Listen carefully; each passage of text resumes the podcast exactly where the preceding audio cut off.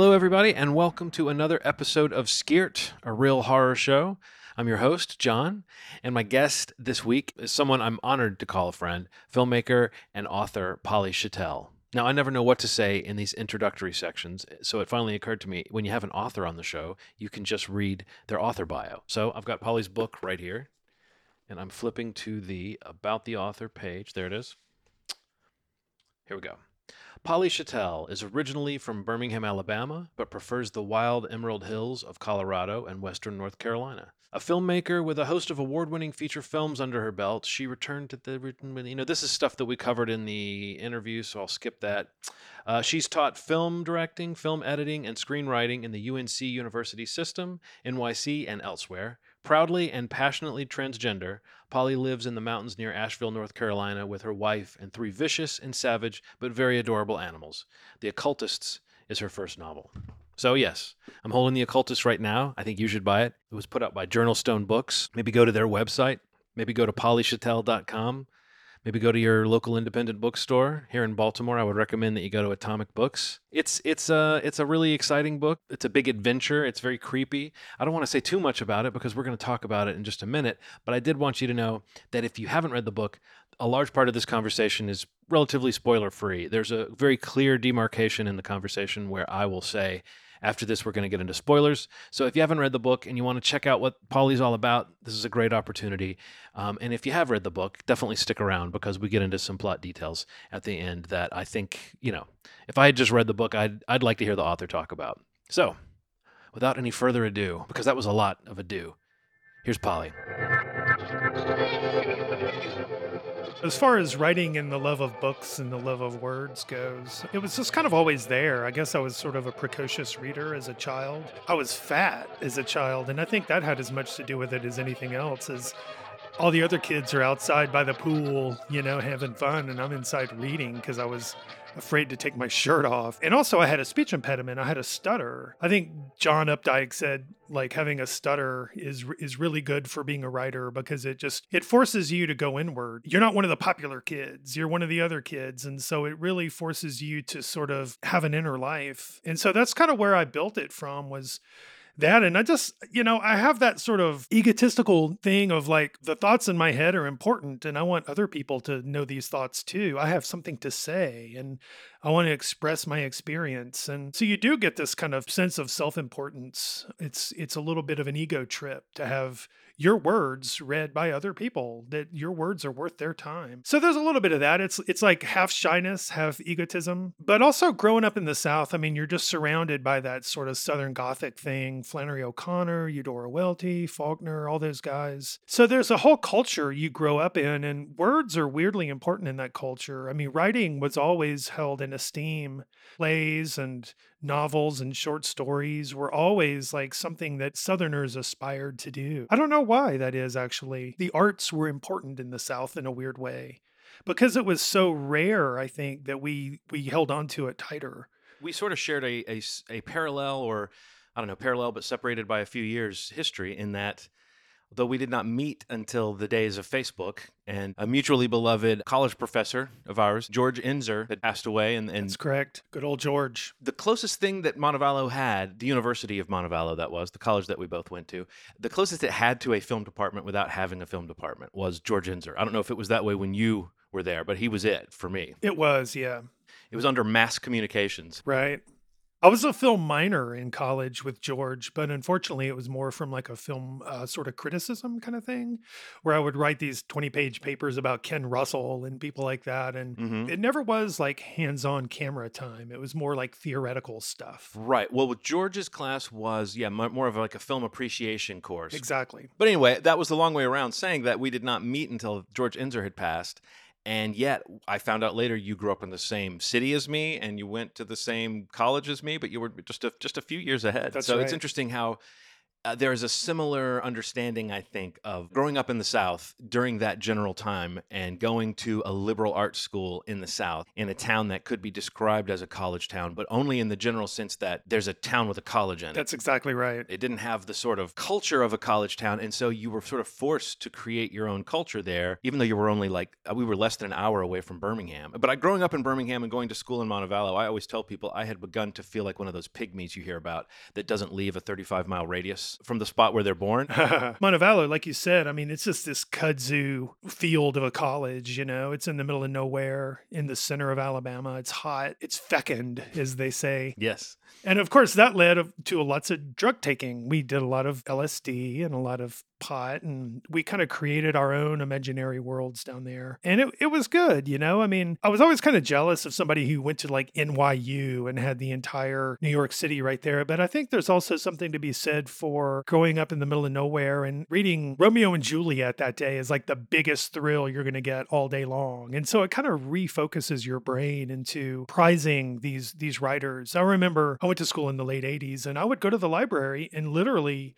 read Pauline Kael books front to back in the library. I'd read her reviews and do nothing but read her reviews like all day long. And it was like the highlight of my day was to read Kael reviews. And so it sort of refocused you a little bit onto art and music and imagination. I would say. So I'm I'm actually pretty pleased to have gone to Montevallo. It really puts you in touch with that same thing that the romantic poets had, where you get into the awe and the sublimity of like looking at the night sky from a cow pasture and the sheer natural magnificence of the place just really kind of created this worldview for a lot of us. You know, we were all sort of kind of redneck hipsters, if you want to call it that. We loved the hillbilly yeah. and we loved the hipster, and it was a it was a new thing for all of us. It felt like our own little little piece of ground stylistically. And so I think we've um, grown from that. Of course, like Southern literature and the Southern thing, it's now a big thing. It's now sort of this established style. You know, you see in horror circles, it's like a lot of people are coming to terms with the South and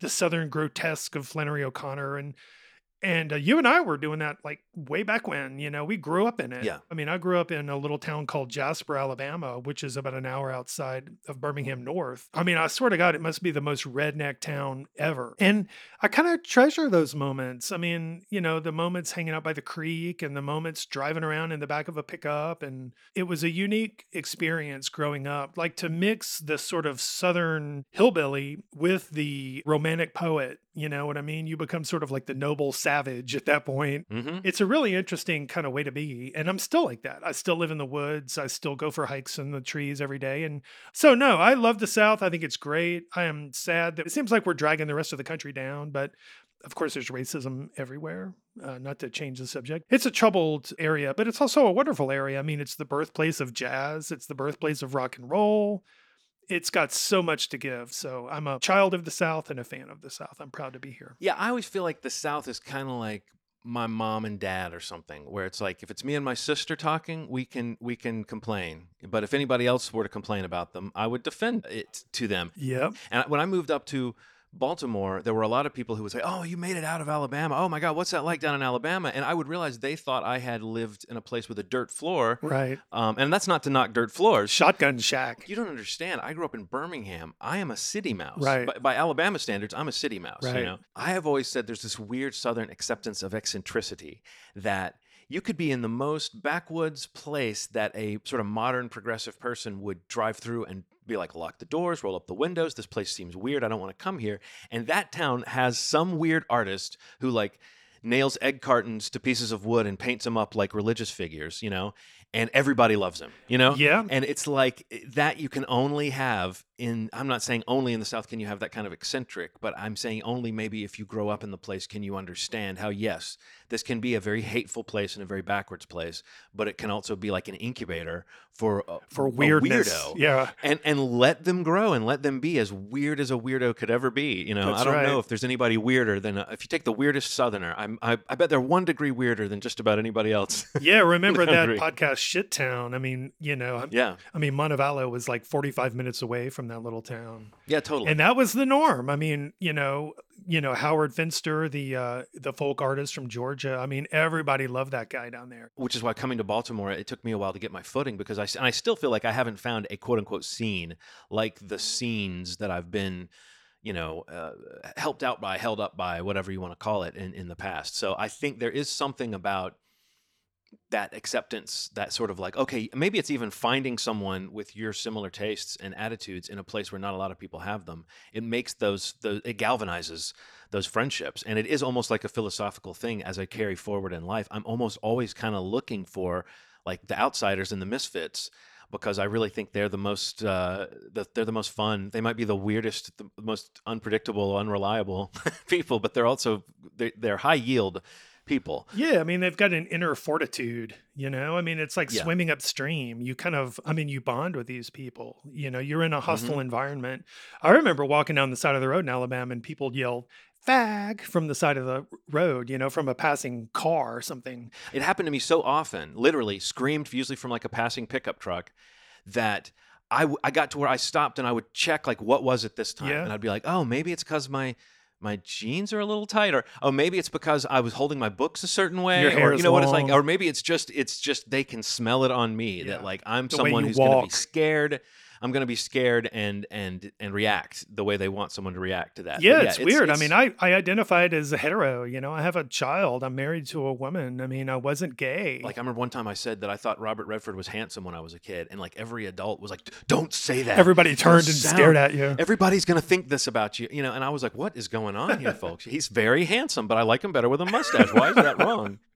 Anyway, I, I so yeah, it's like there's this little voice inside you that's being told all the time, "No, you're you're you're you're not the right fit for this world. You're not the right fit for this world. You're not the right fit for this world." And you could start to believe it. Right. It's like a baptism by fire. It does help. I mean, when you sort of grow up into those circumstances, you're tougher. It kind of gives you perspective a little bit, I think, too. How many years were you in Jasper versus Birmingham? Well, I had some family in Jasper and I would spend summers out there and I spent like a school year out Mhm. there. So I didn't technically live there per se, but I would spend a lot of time there. I grew up in Rocky Ridge and Hoover. Okay, Um, I went to John Carroll High School. Jasper's very familiar to me. My family had a house on Smith Lake for pretty much my whole life. Cool. So I was up there not every weekend, but many weekends out of the summer. And I'm sure we could swap stories about that region. But as I grew up and would visit that place, as I drove through towns like Jasper and Arley, which were very near Smith Lake, I used to get this weird oppressive feeling. I would see a little house and there would be a, a, a rusted uh, trailer or something sitting, uh, you know, uh, out in front of the house, or there would be a,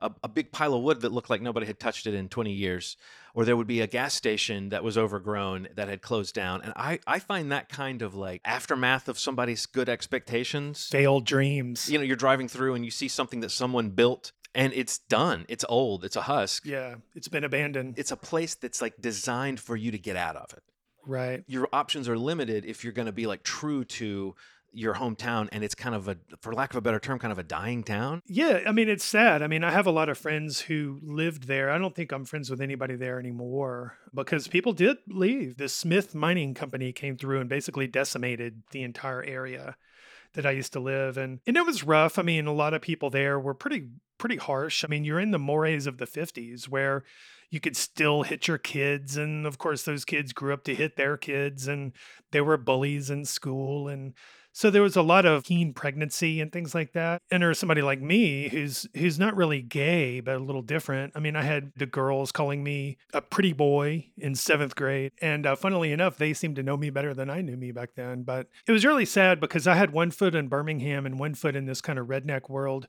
My my future was different. I mean, I had parents that prized education and sent me to a Catholic high school and to college. yeah I was a big fan of Raymond Carver back in the day, back in the late 80s and early 90s. And uh, I would read his stuff. And then the movie Short Cuts came out. And everybody loved Short Cuts, but I didn't like Short Cuts. Robert Altman moved the stories that he filmed very well. He moved them from rural, sort of nowhere Oregon to Los Angeles. And it was like, no, you can't put those stories in Los Angeles. There's too much hope in Los Angeles. I mean, those stories need to be in a nowhere town where there's literally no hope. There's no money.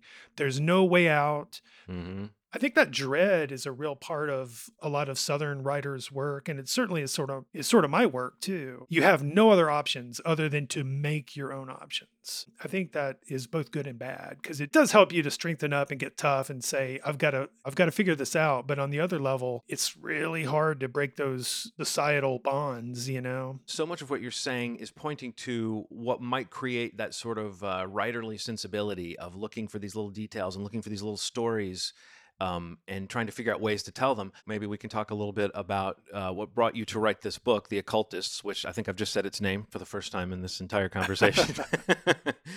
that shows what a good businesswoman you are, um, uh, and what a good interviewer I am. But the truth is, you you you dove more into film uh, than than you did strictly writing for writing's sake uh, a little bit earlier, correct? I was always a frustrated filmmaker. I didn't really uh, play with cameras that much, but I wanted to tell stories through film. But growing up in Alabama it, during the time that I did, it just was unavailable to me. We just didn't have the resources. We didn't. I didn't have parents who valued that sort of thing. So it was unavailable to me. So I did the next best thing as I wrote. And I was the columnist in the Montevallo newspaper. The Alabamian? The Alabamian. Yep. I had my own column. I won some awards. I had a comic strip. oh, cool. How, how cool. That's really great. I didn't know that. But uh, yeah, so I mean, you know, I mean, we do what we have to do. You know, honestly, I never felt I was smart enough to write. I mean, I was always intimidated by those guys. I went to grad school in English and I always wanted to get like an MFA, but again, that was unavailable to me. So I took the next best thing and went for an MA at UAB, University of Alabama at Birmingham. And I dropped out because I realized I wasn't going there. I wanted to create my own art rather than evaluate other people's art. I just I suspect that I wasn't smart enough to do that and I still suspect that. So when the digital revolution and cameras opened up around 1999 or 2000, that's when I jumped into film because suddenly the the equipment was available and I could tell stories. My very first movie that I hardly show anybody, it's my first work um, is called 78, which is the highway that goes from Charleston down into Georgia, across Alabama, and up to Memphis. And Highway 78 goes through Jasper.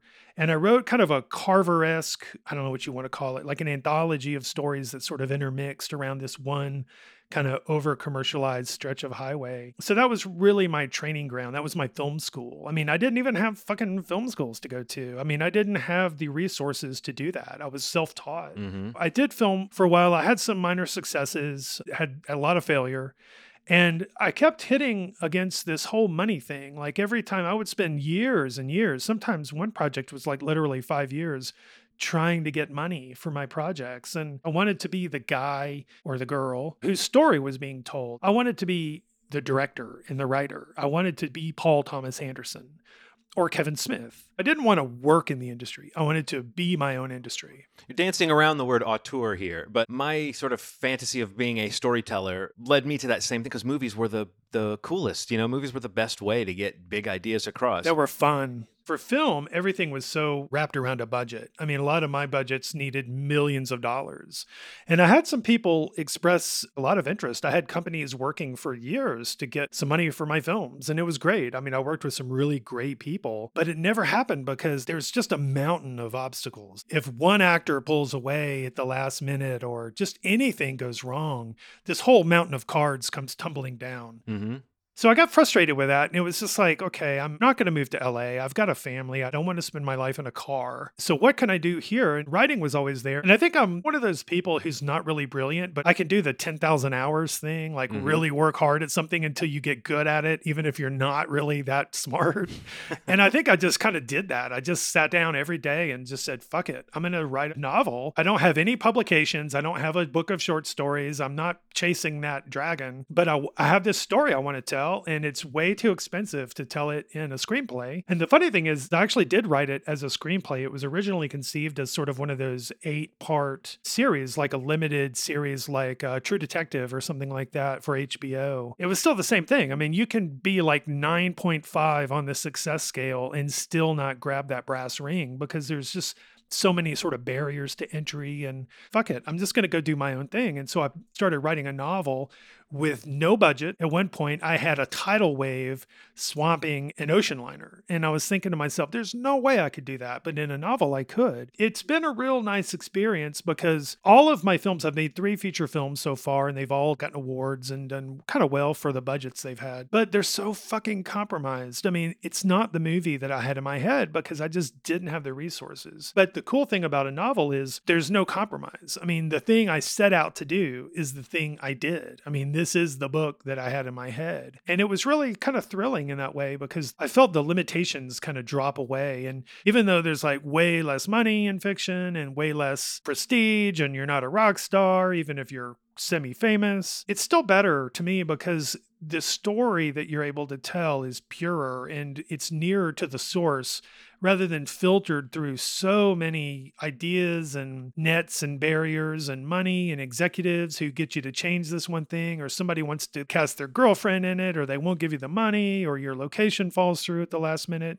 Film is very stressful. I realized I kind of wasn't having very much fun. One day we woke up and there was like 11 inches of snow on the ground, and it just forced us to change our whole plan immediately. And it was like, it, I realized I wasn't having much fun, but in books, you don't have that. You wake wake up in the morning and it's still the same as it was the day before. And so you really kind of have a lot more control over the story you're telling.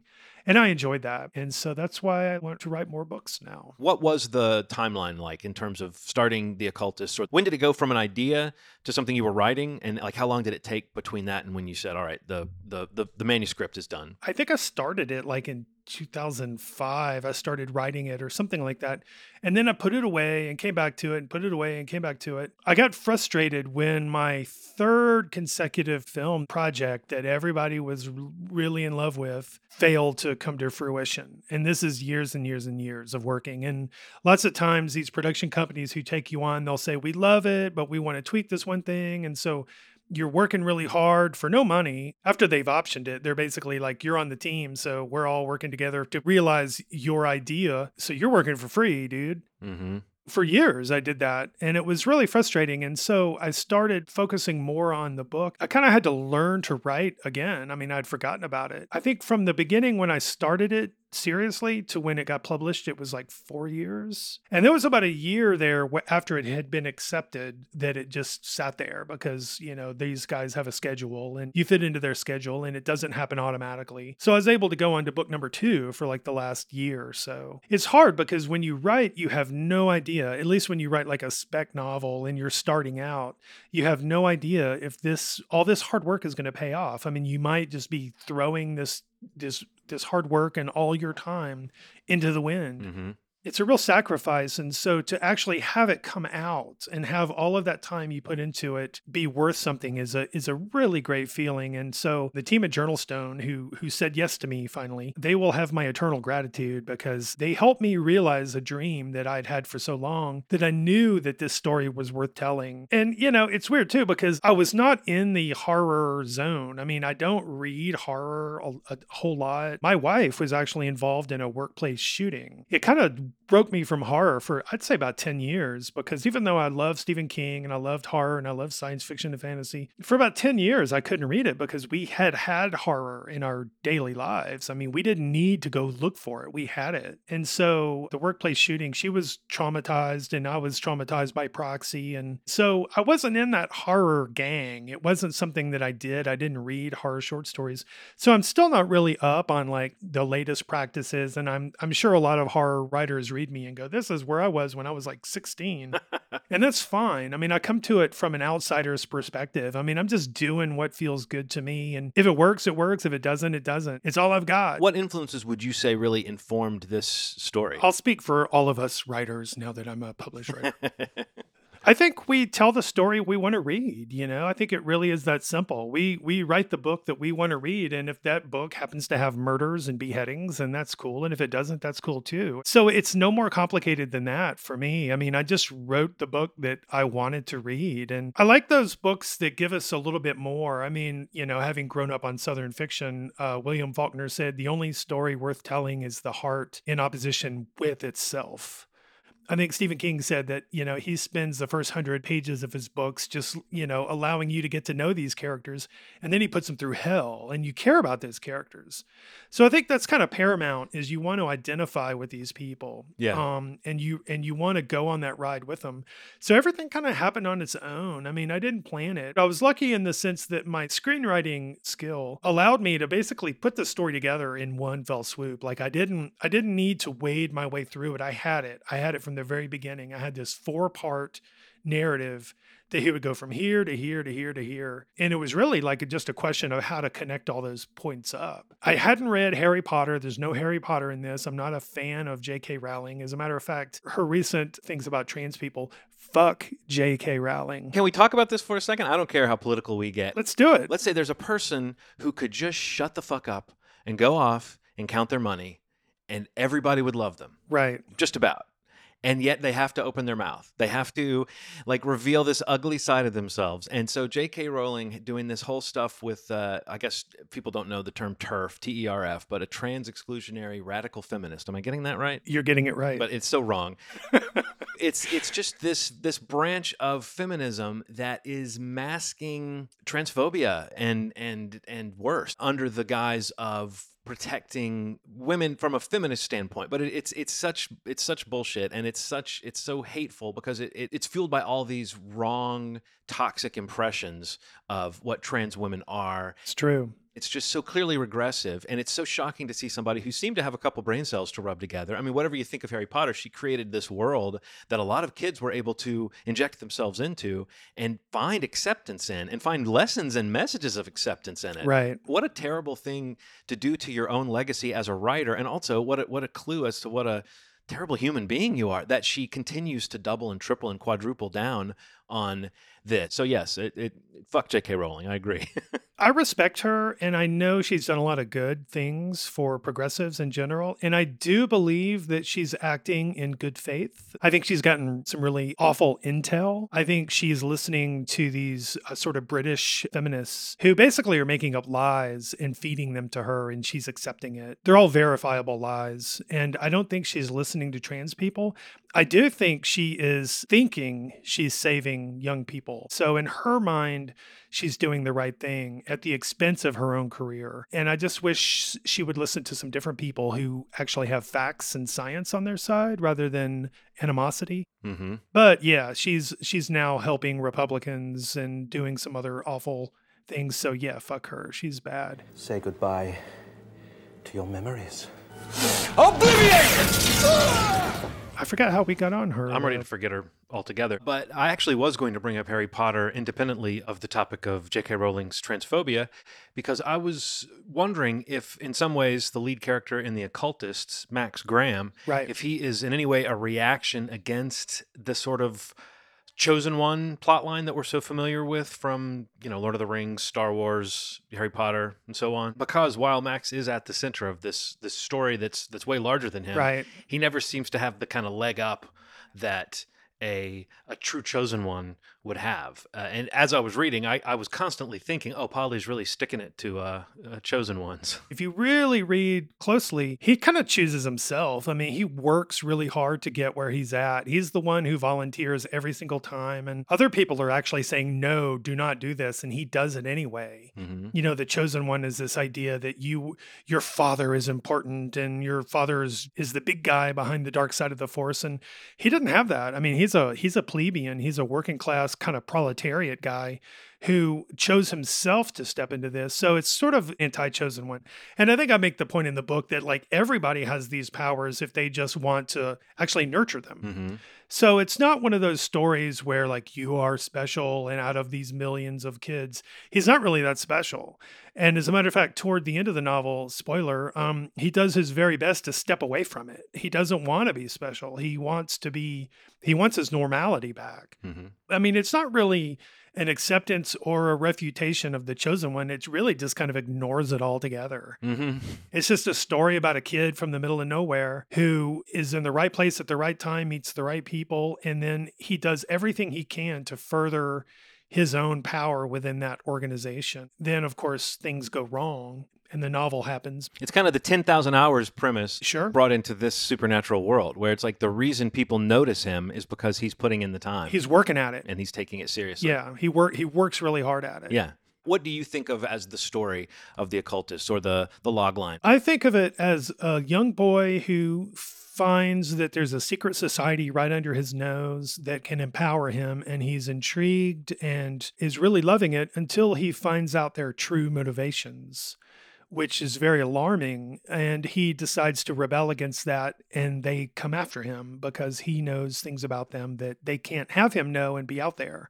And it becomes this sort of chase. It's actually kind of funny because when I was writing it, I realized, uh, you know, I think I came upon it in a Wikipedia entry. I'd never read any John Grisham, never seen any John Grisham movies, but I think I saw in the Wikipedia of The Firm, it's the same fucking story.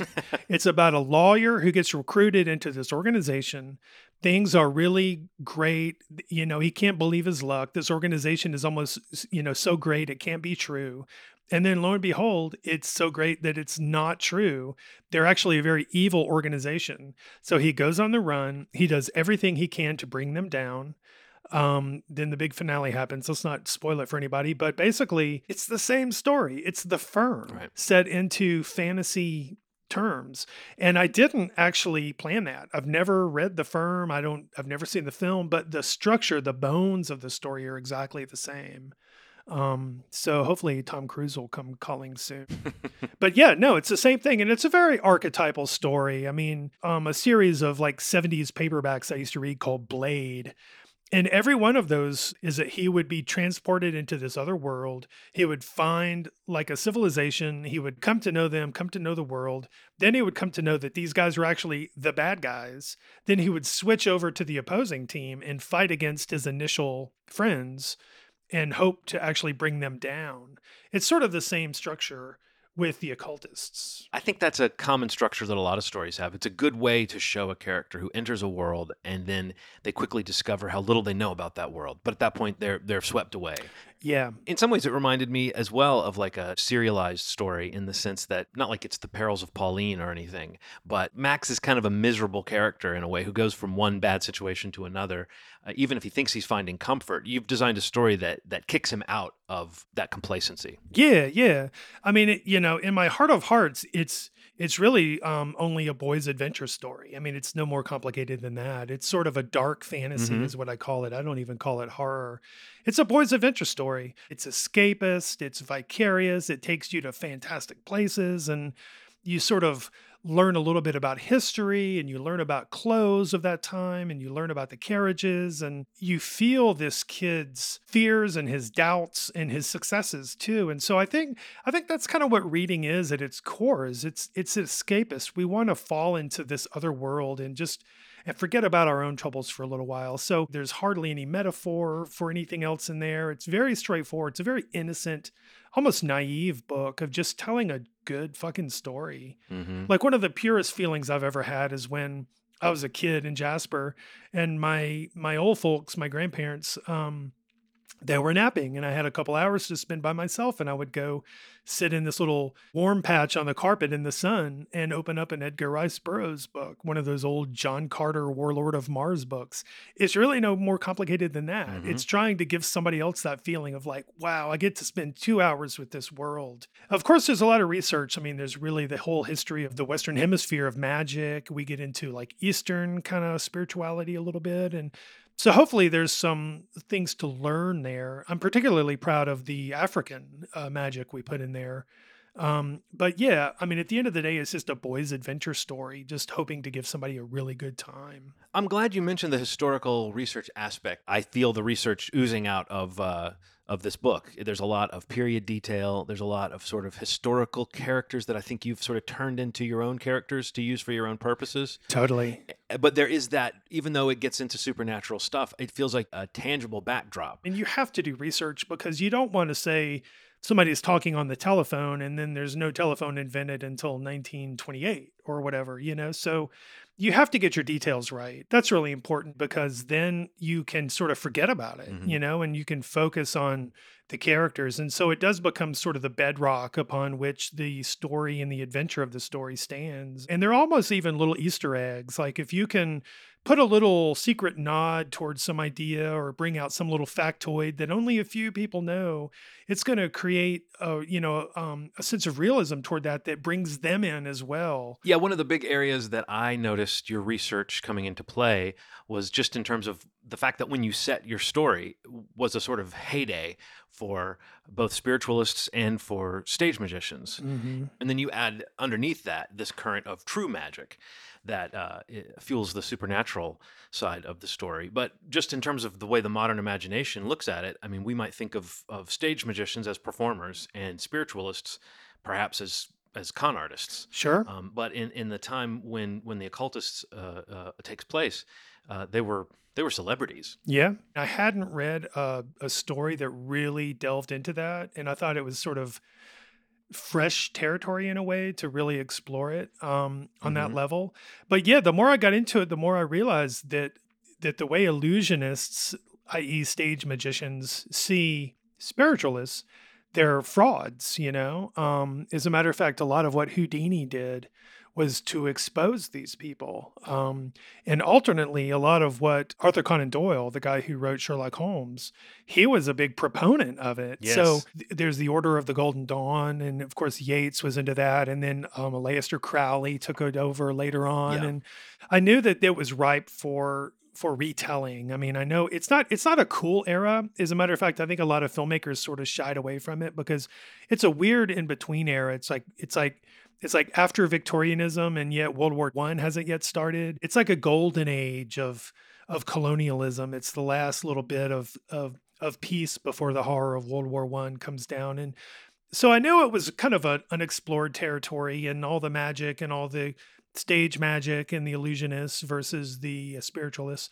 So it was fun. It's a pre-modern world kind of thing, uh, Polly. I It think was. It's, it's tantalizing to set stories then, but I also think that kind of fin de siècle, if I'm saying that correctly, I think you are. people that felt that they had lived through the millennium, you know, people that felt like the world was this, like in 1904, that combination of thinking both that, that the age you're in is the height of something, Right. but also the age you're in is the end times kind of at the same time i think is an interesting thing and so to go back in time and realize that people have always sort of been that way even though global connectivity really does i think change our brains it changes the way our synapses fire Oh, absolutely. The world is very much smaller now than it was back Right. then, you know. And back then, the idea of some lost city of the Sahara, now we can just be like, oh, you know, our satellite technology tells us it was over here. Well, I mean, back then it was a thousand years ago, and a thousand years ago back then was a long time ago. yeah You know, it's really, it's really trading upon that sort of pre-modern sense of wonder. You know, you see it in Indiana Jones where they go to Tibet and the little the plane flying over the map over to Peru and things. yeah I mean, a lot of people have have have have played with it, but it's so much fun. You see it with uh, Peter Jackson's King Kong, you know, where there's Mhm. still places on the map that are unexplored, where you could go to Tibet, and Tibet felt like a long way away. You know, now we go to Tibet and they're on TikTok. even when you go out to nebraska in the story that feels like a million miles away from georgia Totally. where max grows up and he's been having this kind of small town existence before that and later when he goes to new york That's right. You write beautifully about his of New York, and there's a scene where he has been in hiding and he emerges and he sees the city differently than he did before. Right. Partially because it's winter, but I think also because he's he's grown mentally since he saw it last. That's right. Like I came from here and now I'm here and I've heard of this place and it seems like everything in the world is happening here. And I came from a place where it seems like nothing in the world was happening there That's right. again, I think that sense of wonder you're talking about, eh, you know, maybe it was more palpable back then than now, but it sure is fun to sort of tap into a time where you could believe that uh, mystery is just so much more prevalent and wondering things was so much more possible. Whereas right now, if you're wondering anything, it means you didn't do a Google search, you know? I know. I mean, um, as much as we've gained through the internet, we've lost something too. You know, we've lost that sense of wonder and that and that and that sense of having to work for knowledge rather than just looking it up. You know, I mean, of course, I would rather live today, and if I have cancer, I have a better time of getting cured. You know, Right. but um, but still, I mean, William Hope Hodgson. I mean, you had Yes. I mean, even people like Robert Aickman. I mean, Mhm. he's just he's the master of unease. You know, nobody will ever do unease you know, any better than that guy. He can write a paragraph about somebody like setting out a bowl that has two oranges in it, and and, and you'll you'll be like, that's the scariest fucking paragraph I've ever read. I know. I'm so fucking creeped out right now. I know it's it's crazy. I mean, those guys are great. So we are standing on the shoulders of giants, and I mean, all we can do is really, con- you know, you know, uh, sort of contribute to what they have already created. Mm-hmm. I've said this before, but I spent about a year writing this novel as if it were written in that time. Like I wrote it very Algernon Blackwood. Um, Algernon? Algernon? Algernon? Um, I think it's Algernon. But I don't. Algernon. I don't know, man. I'm from Alabama. What the hell do I know? Let's just call him Algie. Algae, algae. At the same time, I realized that not many people are reading his works nowadays. We like things a little faster paced and a little more accessible. So it took me a while to kind of retool the whole thing to be a more modern story because it was very definitely you know about that era and told as if we were of that era like a very sepia toned prose I find myself writing in that mode if I'm not careful. it's fun partially because I've read so much stuff from that era, but also because I'm kind of I'm like a vocabulary nerd and I like sentence structure. Yeah. And I had a friend of mine read a story of mine and say that it felt like it was written by a school marm. So what I often do is if I'm writing something and I catch myself doing that, I either change it or I'll say to myself like, you know what, I'm going to come up with a motivated reason why this story is like there's a person who's out of time who's telling you this story or something like that. Absolutely. But the action is so removed. Like you don't really feel those kind of visceral, horrific moments. You don't really, you know what I mean? It- No, that's true. It's so removed and so academic and so abstract that those moments don't come off as well. Like I would rather read something out of Stephen King's Night Shift about drinking crappy beer than some of that stuff. And it really does lose something in the translation. I think you have to sort of acknowledge where you're from, unless you want to do some kind of weird academic exercise like uh, Lynch made the movie Eraserhead, and it feels like a movie made for, in the 1930s right. unless you want to get sort of anachronistic with it. But at the same time, it has its uses. And one of the shorthand ideas I always found in my screenwriting was you sort of mimic the lead character's state of mind. Like if your lead character is nervous and jumpy and terrified, then the story and the style is nervous and jumpy and terrified. And if your lead character is laconic and laid back and chill, then the story and the style is laconic and laid back and chill. And so it's one of those things that you can find a sh- kind of a shortcut in your tone by mimicking the state of mind your main character is at. And that's why I always tried to bring it back to this sort of honest prose. I mean, I always felt like Max was a, just a straightforward, honest guy. And so I always knew that, you know, it might not be scary, it might not be quote unquote good, but if it was honest, I couldn't go wrong Mm-hmm. don't get caught up in trying to create an effect you can't create or or that you don't have the ability to create just keep it honest have a really great you know string quartet instead of having a shitty symphony What's it been like having the book out there in the world after all this time in your head? I mean, it's different from an album or a movie in the sense that people go home with a book. It might be a long time before they finish it. You've been getting much feedback? i'm proud of it and that's kind of all you have at the end of the day is like you do the best you can and let the chips fall where they may and i like it it's the kind of book i would like to read and there's people out there who would hate it and there's other people out there who love it and there's other people out there who think it's a decent try but not that great and you know i mean it's my first novel so i know i made some mistakes and i really have a long way to go particularly in, in describing the internal lives of people. Like one of the things i think is the problem with the novel is it does get a little screenplayish in the sense that it's more concerned with external um, events rather than like a psychological novel would. So that's my next goal for my next book is to delve deeper into the psychology of the characters and, and you know make a, a a really effective psychological novel. Because of course that's what novels do so well that film can't is get inside people's heads. And so that's one of the major drawbacks of this is I was still you know having to learn how to write. And I may have overdone some things and underdone some other things but overall I think people like it you know I couldn't be more happy with it I love the company I'm working with they're so great my editor Scarlett my other editor Sean they're both just amazing people. I love the cover art. I was prepared for like a big fight with the cover art because I've seen some amazing books have some really shitty cover art. And so I'm real happy that my cover is nice. The guy who did the cover is so talented. And I feel like he caught kind of the vibe of the book and um, was real ingenious in terms of how he laid it out. So I couldn't be more thrilled with those guys. I just, I mean, there's sometimes I just pick up my own book and read randomly from it, and it's a thrill. Do you have any intention of returning to this world, to these characters? No, I mean, unless somebody says, let's do it, and I'll, here's a lot of money. Um,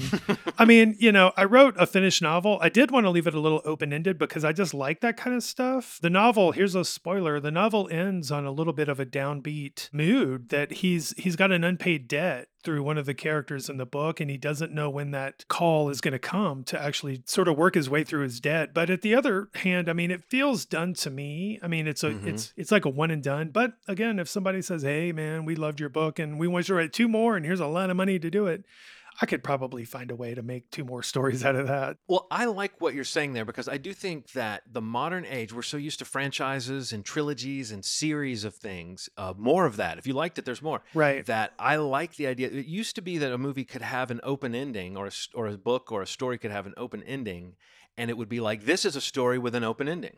Right. That's what we call this. Yeah. But now if a story has an open ending, it's like, ooh, it sets up a sequel, you know? And it's like, no. It's part of a franchise. Like, and I do agree, even though I asked about returning to it, I, I asked because the, the, the, book does leave a few plot threads kind of dangling, but I think they're the kind of plot threads dangling that I remember from my childhood when stories, you know, when I wouldn't know if there was another one planned or it wouldn't be so easy to find out information that, you know, now I get weary whenever I hear something is like part one of a planned five book series or something. And I kind of go, okay i kind of just wanted a story. I just wanted something that was going to you know put me on a on a path and get me there. I know. But to be clear i'm not suggesting that the occultist feels incomplete in any way. It's the kind of open-ended that i like. It just suggests there's more story that happened after the narrator stopped. Right. And in fact you you have a wraparound in 1937 with uh, max looking back at uh, 1904 yeah. That really does suggest a lot has happened that we weren't privy to. And i think um, you know, in, in, a weird weird way, that's part and parcel of your whole idea that there is just a larger world. It is, um, you know, you know, a lot of stuff happens out of the frame or off screen, as it were, and you know, and that's the point. I mean, life happens off screen, life happens outside the frame. So I just wanted kind of a melancholy ending. I wanted it to be true to itself rather than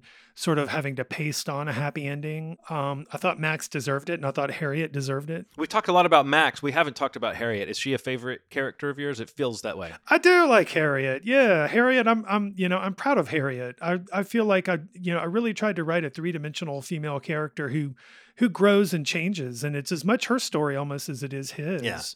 Um, and she does grow and change, and we get to see her grow up a little bit. And of course, something horrible happens. I like the bittersweet feel. I like, you know, you know, happiness is a sad song. Well, I think especially if it's a fantastical story, like to have it rooted in that uh, relatable human behavior, it always makes that type of story yeah. have more potency to it. You know, right? And I think the messiness of it, what you're calling bittersweet, is like yeah, it feels more lived in. It feels more again, that's a great way to make it feel relatable is to have like every victory is kind of a pyrrhic victory and every defeat eh, still has its own little ray of sunlight shining through it. That's right. Is there anything else you'd want to say? Any themes we didn't really get to about the book that that feel like you you'd like to speak to them? Yeah, there's one thing. I'm kind of sad that I left this influence out of the author's note in the back, but there was a book called The Orientalist by Tom Reiss. And it's a biography of a guy. He's called the last pre modern man. He's a writer named Lev Nussimbaum and he had a persona that he used to write novels in Nazi Germany and did some other things. But he was a guy, he was born in Baku and was sort of in that Caucasus region.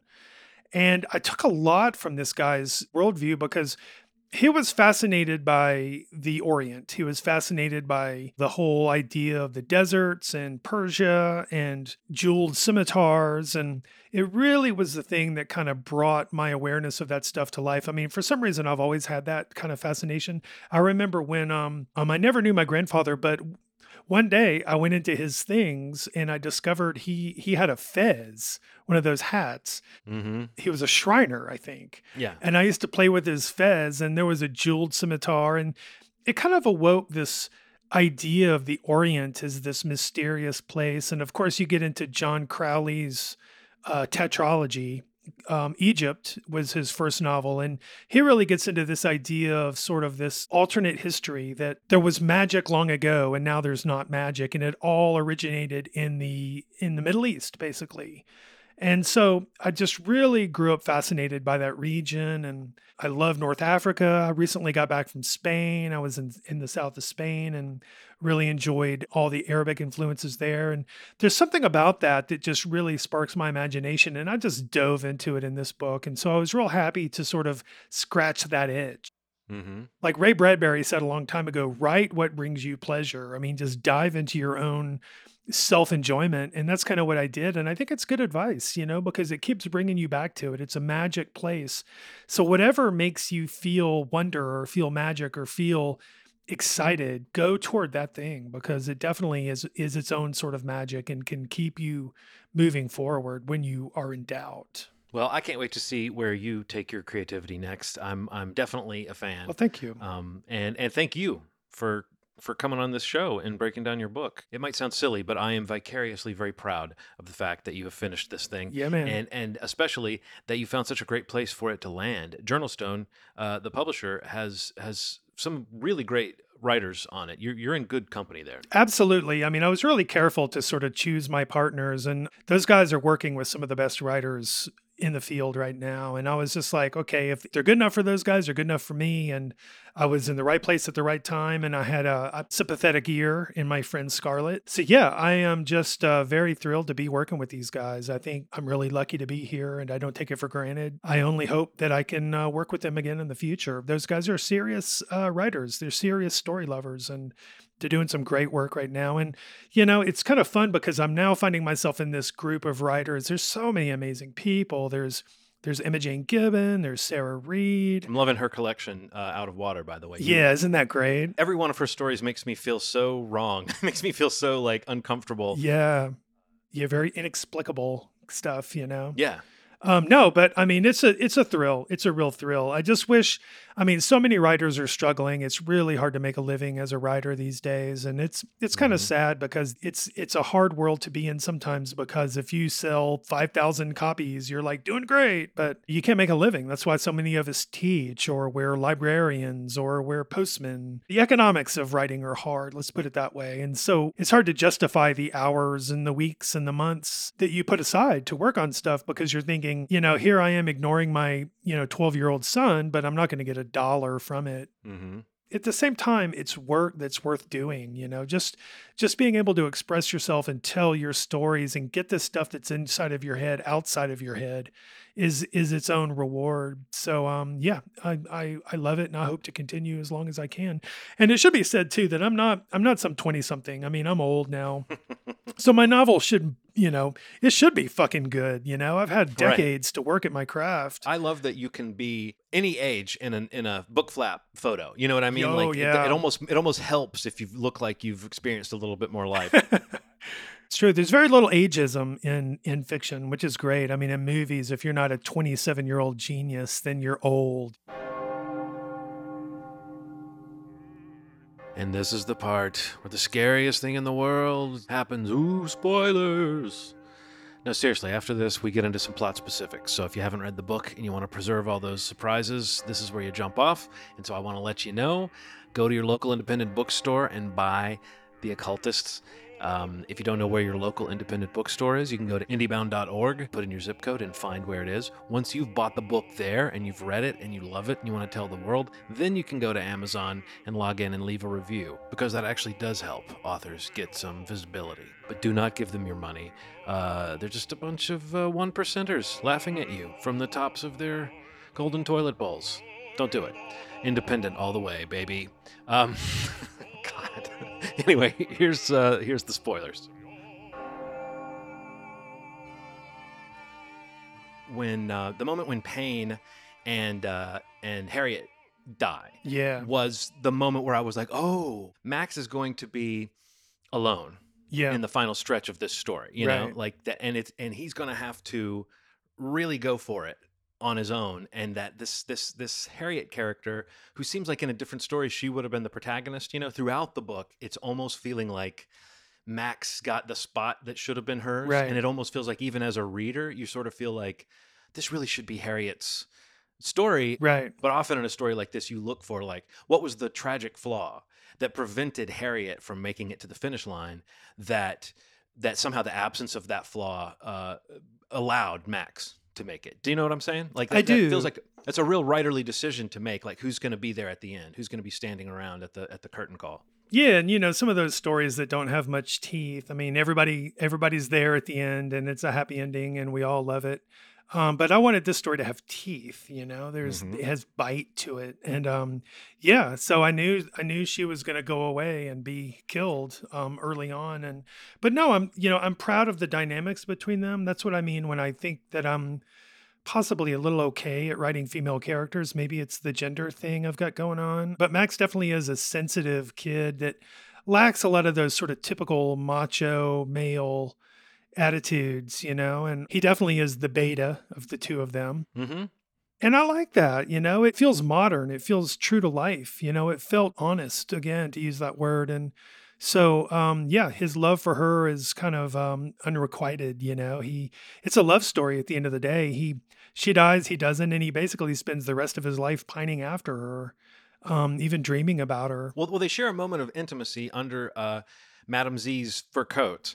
That is Yeah. almost like a mirror scene to the moment where she saves his life and they're trapped in a little bubble and they're kind of huddled together. It's not like Max doesn't have any integrity and any strength, but in that moment, he would be dead if not for Harriet. And the way that you illustrate that by showing just how devastated everything is around them, they basically are in the middle of a fire and she creates a little magical bubble around them that keeps them alive. But Right. it doesn't keep them from, from being burned and, and, and the worse for wear. Yeah, yeah. I mean, you know, she is the reason he survives and and uh, you know, she keeps coming back around. She's she's you know, she's introduced very early on and he's worried about her through the whole book and later on they become close and it feels like honestly the whole book is a love story. I mean, the very last scene is about him having to you know, say goodbye to her and really it's about the openness these two characters have for each Yeah. other and how safe they feel around each other which for harriet is maybe even more meaningful because she seems the more cynical of the two Yeah, she's more guarded, but for him, you have to remember, I mean, he's dealing with like extended grief and PTSD, you know? So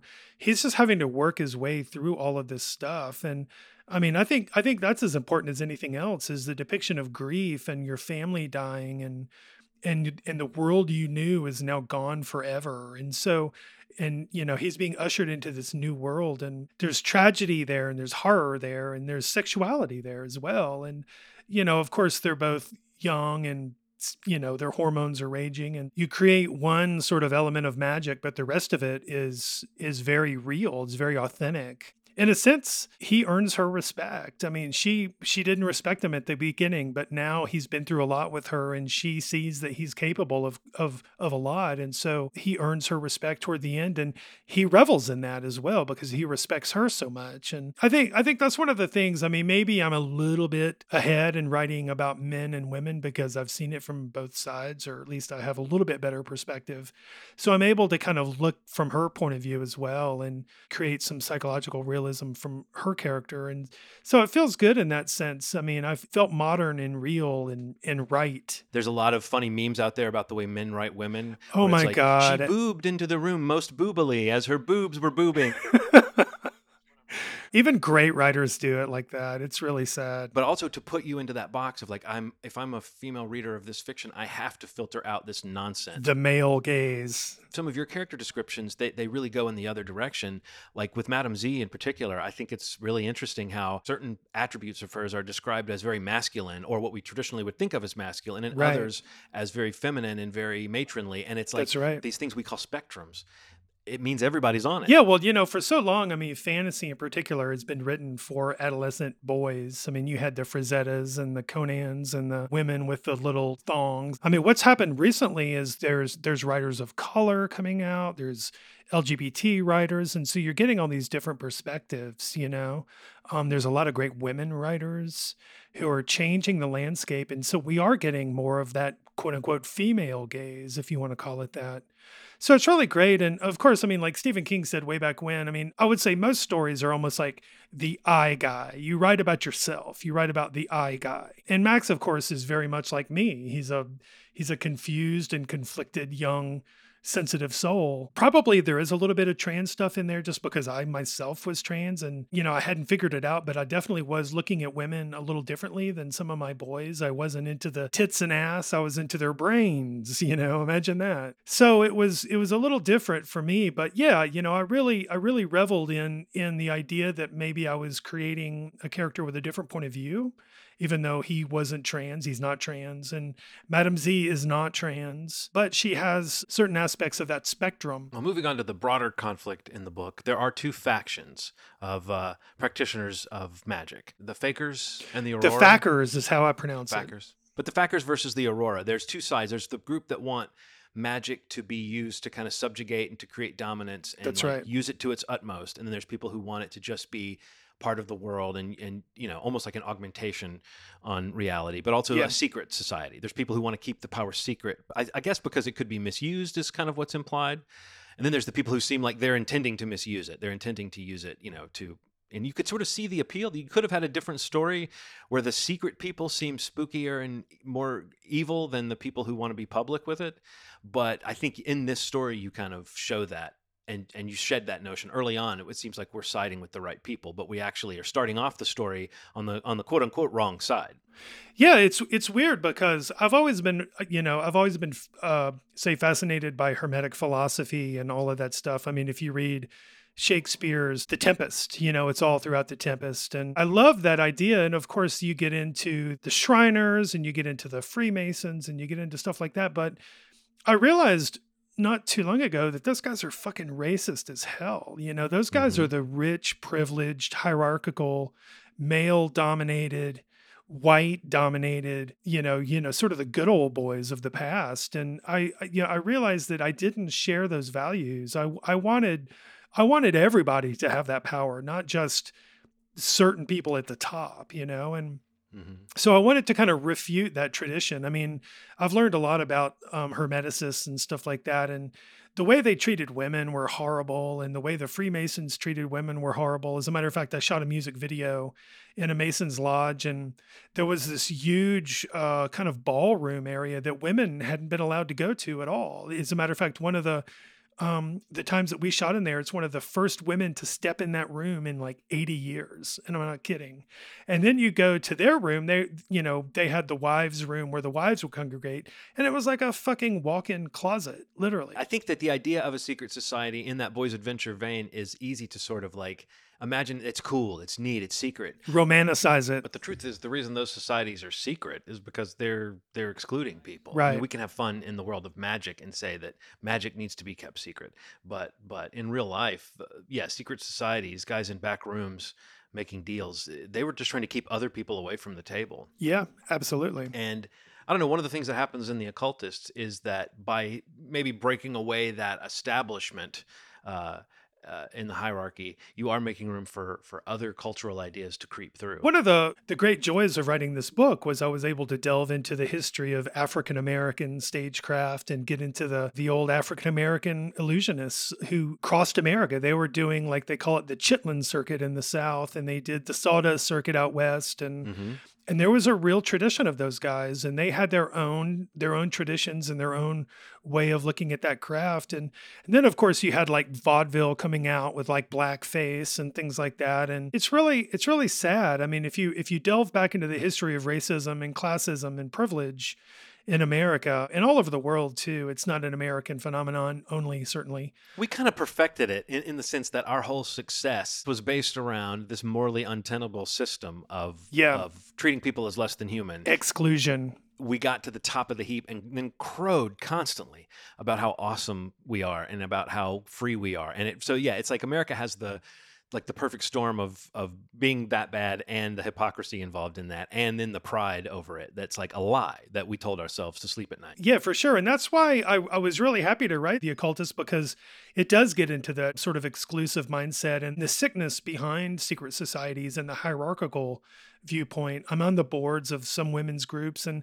they make a point not to be hierarchical. It's like they don't want that. Mm-hmm. It's sort of a communal led experience. And so it was really nice to kind of dig into that thing and, and refute that and show that to be bad. Mhm. And it's the same thing with Max. I mean, he ends up like a chef. He works in a hotel as a cook. You know, he's a he's a blue collar guy. He never escapes that world. He's not some king or lord of anything. He just he wants to just go back home and sort of be left alone. It's a very old archetype. Just the the plain simple guy who ends up saving the world because he's got to. He doesn't want to. He has to. Yeah. So yeah, so it's you know, it's fun to play with these tropes and these ideas and it's fun to reject them when you want and it's fun to put them to use when you want and to kind of play with the expectations of those things and storytelling's fun, man. You're creating your own world and your own mythology and it's just highly recommended. If you if you can sit down for a year and write a novel, please do because it's a lot of fun. There's two other little points I want to get to, and one I just wanted to say. I think there's something funny, and I think you must know this. Uh, and I feel like you used this very well in your story. The expectations we have, and when we meet Peter Sylvester and Addie Sylvester at the beginning of the story, they're very likable. They're very charming. You can imagine the world where they would be that constant voice of like adult acceptance for the character. You the know? Gandalf. And, and and yes, Gandalf. But I got to thinking, it's funny how if there's a mentor or a benefactor in a story like this, I I think to myself, okay, they're either gonna die or they're gonna turn out to be evil. There's no way you have a character in a story like this who comes in at the beginning and is nothing but helpful and nothing but good, who doesn't either that's a good sympathy death midway through, or they are evil, you know. Right. And I felt like it, I was kind of playing that game in my head of like, well, I know the Sylvesters can't be who they seem, but then he goes off and he meets all their compatriots, and they, you know, with the exception of a couple characters, they all seem like. I mean, you're painting kind of a quirky world. That Stepland School is this. It's not quite the place where you go to learn magic. It's also a place where a doctor is putting uh, goat testicles into men's nut sacks. That's and, right. and it wasn't clear to me. I was like, that has to be a historical detail. Did you find there was some doctor that was actually doing that? Actually, yeah. I mean, he's kind of famous. His name is goodness, I can't remember his name now. The name you're looking for is John R. Brinkley. But the book is called Charlatan, and um, he was a famous guy, and he lived in Kansas. Actually, he invented the radio kind of thing that we know today, because basically he would cut men open, drop goat gonads into their testicle sacs, and sew them up, and claim it was for virility. And what he did is he invented a radio show to advertise that, but he needed content. So he put country music on the radio just so he could, you know, have the commercials. Oh my God. Yeah, yeah, yeah. It's a crazy story. His name, his um, his name escapes me now, but It's John R. Brinkley. he's a famous guy of the twenties. Actually, is when he is when he was around. It was one of those things. I mean, it felt kind of like uh, John Irving and his uh, Cider House Rules kind of thing, where there's just there's so many eccentrics at every point. You just want to keep reading just because these characters are so fascinating. And I did that a lot, basically. I mean, you can look at Madame Z and understand she's Blavatsky and you can look at um, the Durga character, and he's sort of a stand-in for uh, Krishnamurti. Mhm. Um, and even toward the end, the the Theodosius guy, for for me, he was always based on Gurdjieff. So it's kind of fun to play with these historical characters and use them for your own benefit. And uh, so that's what I did with the character of Stout. And also, Peter is actually a real guy too. Uh, the whole thing that started this was I read that there was a Hermetic society that moved from Scotland to rural Georgia. And they set up camp to become sort of the eastern band, um, if you will, of this uh, tribe to sort of create like a mystical society over here. And um, the guy was named Peter Davidson. He was a real guy. He used to play Scottish reels on his on his violin. So this is all like historically accurate. It's just historically very weird. Mhm. Um, but I knew that there was some kind of weird tale there. We talked earlier about how you view this story as a as a one and done. And, and one of the things that's that's really testament to that is the fact that you you seem to take a scorched earth policy towards your your environments that you create, like the Stepland School that we that we first encounter in this, and all the characters there. Um, they're utterly decimated, uh, and, and that seems to be a permanent Ab- state. Absolutely, yeah. There is always the door open for one of them to have disappeared into the ether and return from that. I think that you you know that would be something to play with, but Yeah. death death means something in this story, and I was glad of that because I, as much as I liked some of the characters and didn't like to see them go, I I even like less.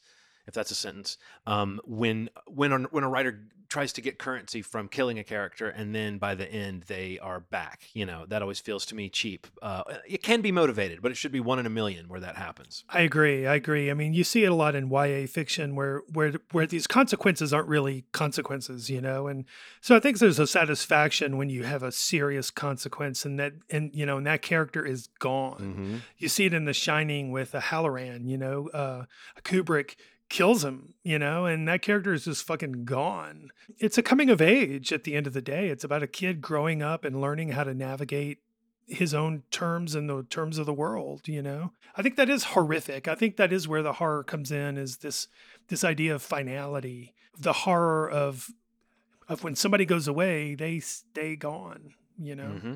Unless they're a reanimated corpse or something like that. Right, and even then, there is which you do have one of those as well. I do. Um, a revenant. Well, before we wrap up, I did want to ask you about a couple of the characters in this book who are sort of like monsters that you created. One is uh, the Moorlander, and um, she seems to be something of a like an avenging angel, perhaps on men on behalf of women. Yeah. because what we see her do when she kills Sig, this total boor um, that that uh, that you introduce us to in the early chapters of the book. She decimates his manhood as well as killing him.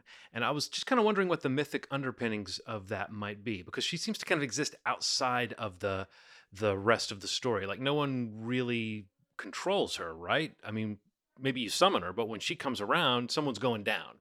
Uh, and and that's about all we know. Yeah, yeah, she's she's she's impeachably scary.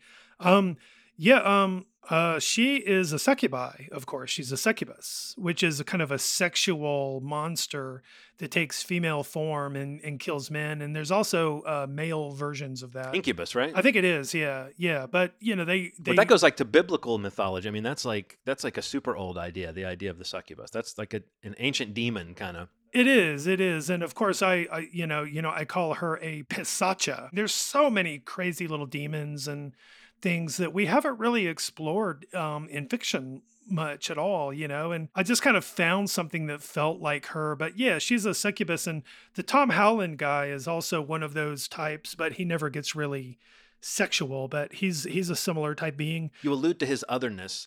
Uh, Max can just tell he's not human. Like as the story goes along, he's more and more sure that whatever he is, he's not human. But you Yeah. never put a fine point on it. Yeah, that's right. And and yet he is a physical being. I like that Tom Howland could be brought down by a stanchion to the head. Um, you know, to me, that merging of the the visceral with the supernatural is where you get your your your juice. Because as we've said, stakes and consequences. It can't even the even the bad guys can't be all powerful, or you lose a little bit of that Yeah. physicality, that sense that this is a this is the real world that we're in. Yeah, well, you want to have surprises. As a storyteller, you don't want to fall into these kind of recognizable patterns of like, oh, goodness, we knew he wasn't going to die really then. And so sometimes it's fun to actually make them actually die then and surprise the reader and make the reader kind of sit back and take notice and go, huh, something's going on here that I haven't encountered before, which is this sort of reality of things that happened that I didn't anticipate, you know? And Mhm. I think I think it does create that verisimilitude, which then, of course, creates a more pleasurable reading experience. You don't know what's going to happen next, basically. So sometimes the you know you know the good guys do win; they have a minor success. Sometimes they have a major setback. Mhm. You know, it has that kind of um, feel of real life, which is sometimes messy. And if you have messy fiction, it's a little more fun, a little less, uh, say, predictable. Well, the last thing I'll mention to you is the is Mr. Splitfoot, who I think is very creepy and very eerie throughout the story. And we're presented to him originally. He's mentioned in the context of this séance, which I think right out of the gate, you have a little girl bleeding out of the eyes. You know, Right. you have this horrific moment that is very, uh, very telling of how physical the the the supernatural is going to be in this story. That it's going to have physical manifestations. There's going to be blood, and Mr. Splitfoot is played very much as a demonic presence and an evil presence. And then late in the story, seems to have a kind of moral ambiguity. And then there's even a devil's bargain that he strikes with them at the end. And I was just thinking, like, you know, whether that was intended or not. I was like, oh, I get now why Mr. Splitfoot is able to be scary and then sort of switch to being kind of like cajoling and and helpful in this way that might even be deemed as he's not so bad, but he still seems wretched and awful. Mr. Splitfoot is sort of some representation of the devil and the fact that Max has this favor hanging over his head that it's the mob deal. It's the deal with the devil It where is. someone says, "One day I may come back to collect the Faustian bargain. I'm sure Max on his worst days or his, you know, those dark nights wonders like, was could I have done it some other way? Did I have to make this deal? Because Right. now I know the other shoe is going to drop. Right. And now I know. So it's like we see that he's kind of a haunted man. Yeah. Like that he's lived a life of solitude uh, because maybe of this quality that he has. It's like the rhyme of the ancient mariner or something. Someone Yeah. who's marked by this other occurrence and is now doomed to sort of live in that that space. Yeah, the Black Howard character says something like, "There's no devil. He's not the devil because there is no devil." You know, if if there were a devil, it would be it would be better because then we would know that you know there's order in the universe.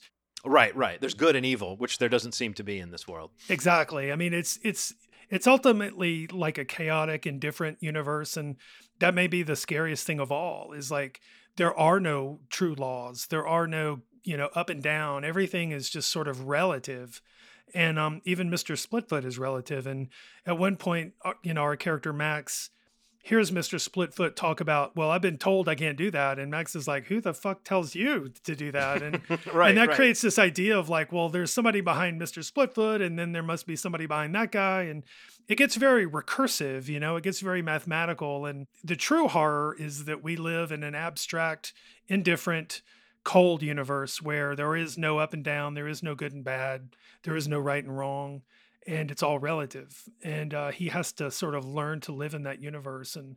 He does pay a very heavy price for what he has gained and what he's lost, and at the end of the book he's still waiting for that other shoe to fall and it's it's dark it's really dark hmm And in fact, this is one of the things I think people like with all his problematic bullshit and all the temptations to just throw Lovecraft out. But he did step outside that Judeo Christian moral binary thing. yeah absolutely It would be a comforting thought to think that there was some order, you know, to this chaotic world. And that the really scary thing is like whatever that heat death of the cosmos that that no one can you know no one can comprehend that, Yeah, like yeah. that's that's the thing that we should that should really strike fear in our hearts because you can't put a name to it. Yeah for sure. I mean you know you know when uh, kubrick famously adapted the shining he was like well ghosts are actually optimistic and stephen king was like how are ghosts optimistic? And it he says well it means that we have life after death. I mean it it creates this sense of order in the universe when really there is no order and that's that's the truth you know you know most scary thing of all is that everything kind of feels sort of random and we're here for just a little while and then we're gone and i think horror kind of helps us come to terms with that you know? It helps us come to terms with our own mortality and our own sort of futility in the face of of death and pain and um, and all these horrible things like disease. And so I think it's good to put your characters through that because it's almost like a vicarious way to come to terms with it yourself, you know? And if you see that Max can sort of live with that uncertainty, maybe we can too. So I think that's the power of stories is that we're living vicariously through these characters. And if we identify with them and feel their psychological processes to be realistic, then we kind of have already been there. We've we've we've ridden that ride and we're able to process things a little easier ourselves. So that's the meaning behind that. Yeah, so Mr. Splitfoot is sort of the one creature that freaks the all of them out. He lives beyond order, whereas they kind of exist in this uh, world of black and white and good and bad and you have this this sense of levels and and levels beyond levels you know in his existence there are no levels at all it's just this crazy mass chaos and uh, that's that's what scares everybody the most i think. Again it's a little bit like the Moorlander exists outside of their order because Peter uh, Sylvester thinks okay this is clear cut. She's working for me in this moment. And it's like nope that's right. nope you don't get to control this. Like once Yeah. you bring it in it's it's it might change its mind and decide to eat your face instead. Yeah she's like a great white shark you know? She she's kind of all appetite. That's all she's got. And so if you know whoever whoever wields her appetite is is on top. So yeah no i loved writing her. She's kind of fun. You know she's a beautiful woman but but you don't want to mess with her when you write about her disappearing into the shadow i think it's under a sycamore tree that's right and Max knows the the shadow. It's his, that's outside his house, you know. So he knows this this place, and like the fact that he's looking into the darkness, like he can tell that she disappeared into the darkness and he gets the sense that she's just beyond his vision like still able to see him but he can't tell if she's gone or if she's waiting. Right. i kind of think that like that feeling is i mean that feels like a mood that you were trying to sustain throughout the whole book of just like once you know these forces are out there you can't unknow it. You, you you're on a different path. Again it can be morally ambiguous. There's a point where he and harriet stay afloat by by beating and robbing people. And they don't really pay consequences for that i mean maybe cosmically but it feels as though like no that's just what they had to do in this moment and we don't think they killed anybody but we you know you could have easily had it go really bad uh, so i think it's interesting that there's nobody who really sits on one side of the moral divide in this whole book Yeah, for sure. That indeterminate feeling. Again, it feels very much like real life, you know. It does it does kind of prepare you for these feelings of I don't know if this is good or bad. It just is, you know. I think I was careful in the novel not to kill anybody during that moment because what happened is I actually had them kill some people earlier on and I had some beta readers and they were like, no, man, you can't do this. You can't have the good guys kill somebody. So I did back off of that one little um, fact. But yeah, I mean, uh, you know, all throughout the book, I mean, you have the good guys doing bad things and you have the bad guys doing good things and you have the other guy who's super indeterminate. And at the end of the day, it's kind of like life, you know? I mean, Mhm. there's things that we all love about ourselves and things we hate about ourselves. And we just have to learn to live with it.